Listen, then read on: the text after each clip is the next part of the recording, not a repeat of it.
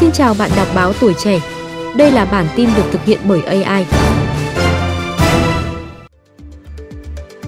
Sau đây là những tin tức thời sự mà chúng tôi vừa cập nhật sáng ngày 20 tháng 1. Gần 26.000 xe Toyota dính đợt triệu hồi ngay Tết. Toyota Việt Nam thông báo tới Cục Đăng kiểm Việt Nam hãng thực hiện đợt triệu hồi quy mô lớn với số lượng gần 26.000 ô tô đã bán tại Việt Nam như Veloz, Avanza, Yaris Cross. Đợt triệu hồi được triển khai ngay cận Tết Nguyên đán 2024 khiến nhiều khách hàng lo lắng. Theo Toyota, các mẫu xe trên dính lỗi phải triệu hồi để siết lại đai ốc giảm chấn trước. Do vấn đề thiết kế, lực siết đai ốc giảm chấn có thể không đủ. Trong quá trình sử dụng xe, đai ốc giảm chấn có thể bị lỏng, gây ra tiếng kêu bất thường. Trong trường hợp xấu nhất, đai ốc giảm chấn có thể bị rơi ra khiến xe thiếu ổn định trong quá trình sử dụng. Số lượng xe ảnh hưởng đến việc siết lại đai ốc giảm chấn trước là 25.971 xe, có giai đoạn sản xuất ngày 6 tháng 1 năm 2022 đến ngày 30 tháng 8 năm 2023. Việc triệu hồi các mẫu xe được thực hiện ngay sau thời điểm xảy ra vụ bê bối của Daihatsu trong việc không tuân thủ quy trình chứng nhận các mẫu xe. Tuy nhiên, Cục Đăng kiểm Việt Nam khẳng định Toyota Việt Nam triệu hồi xe không có liên quan đến Daihatsu. Các xe thuộc diện triệu hồi sẽ được khắc phục miễn phí tại đại lý.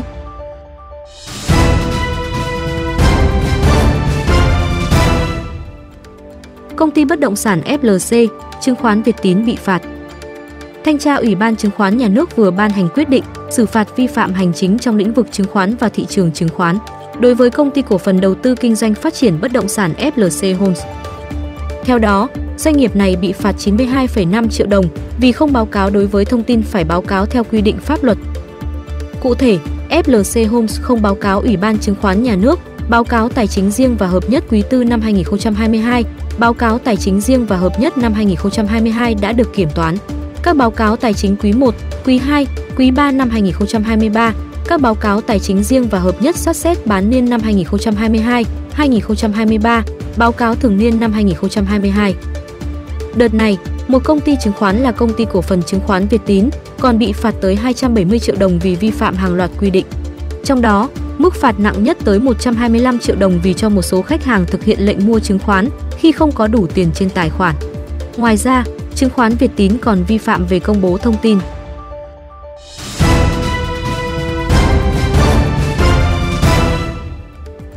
Quận trung tâm thành phố Hồ Chí Minh bán hàng qua TikTok giúp dân mua hàng đúng giá. Ủy ban nhân dân quận 3 vừa tổ chức chương trình Xuân Nghĩa Tình, kết nối giao thương, kết nối yêu thương năm 2024. Sự kiện gồm nhiều hoạt động như quảng bá thương hiệu, giới thiệu sản phẩm. Đặc biệt là chương trình thanh toán không dùng tiền mặt, giao thương qua livestream TikTok, qua đó giúp người dân có một nơi mua sắm Tết đúng giá, chất lượng. Đại diện TikTok Việt Nam cho hay, nền tảng có gần 40 triệu người tham gia. Qua 3 ngày diễn ra sự kiện, đơn vị mong muốn lan tỏa không khí đón Tết của người dân thành phố Hồ Chí Minh đến nhiều nơi trong cả nước. Đồng thời giúp doanh nghiệp phát triển, quảng bá được thương hiệu của mình, người dân tiếp cận hàng hóa đúng giá. Dịp này, các doanh nghiệp cũng đồng hành cùng quận 3 chăm lo phúc lợi cho người lao động và hộ gia đình khó khăn trên địa bàn quận nhân dịp năm mới.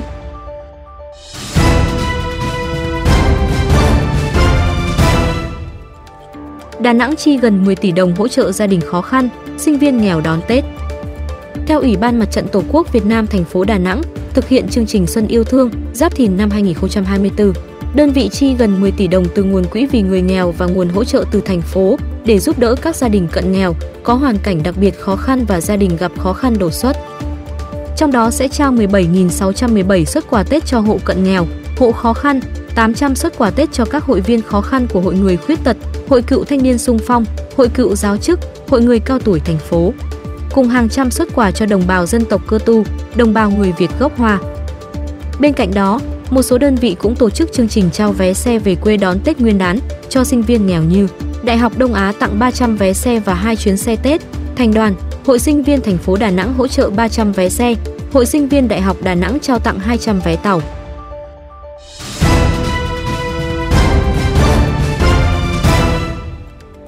Mỹ nói Israel không phản đối giải pháp hai nhà nước. Nhà Trắng cho biết Tổng thống Mỹ Joe Biden ngày 19 tháng 1 đã có cuộc điện đàm đầu tiên với Thủ tướng Israel Benjamin Netanyahu sau gần một tháng. Cuộc nói chuyện diễn ra một ngày sau khi ông Netanyahu tuyên bố phản đối chủ quyền của Palestine.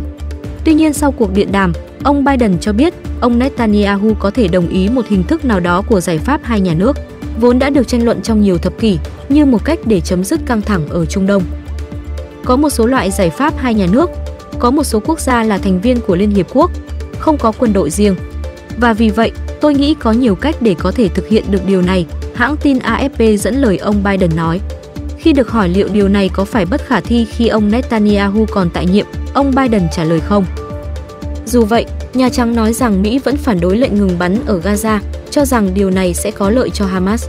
Như tôi đã nói, chúng tôi ủng hộ việc tạm dừng nhân đạo để cố gắng đưa con tin ra ngoài và viện trợ nhiều hơn, nhưng chúng tôi không ủng hộ lệnh ngừng bắn vào thời điểm này, Nhà Trắng nói.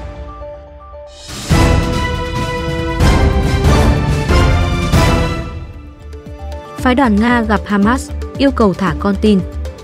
Bộ Ngoại giao Nga xác nhận Thứ trưởng Ngoại giao Mikhail Bogdanov của nước này đã tiếp ông Abu Mazuk, thành viên cơ quan chính trị của phong trào Hồi giáo Hamas, tại Moscow ngày 19 tháng 1. Phía Nga nhấn mạnh cần phải nhanh chóng thả những thường dân bị bắt trong các cuộc tấn công ngày 7 tháng 10 năm 2023, trong đó có 3 công dân Nga, Moscow phát đi thông cáo. Cùng ngày, ông Bogdanov cũng gặp đại sứ Israel tại Nga là Simona Hanperin. Quý vị vừa nghe bản tin sáng của báo Tuổi Trẻ.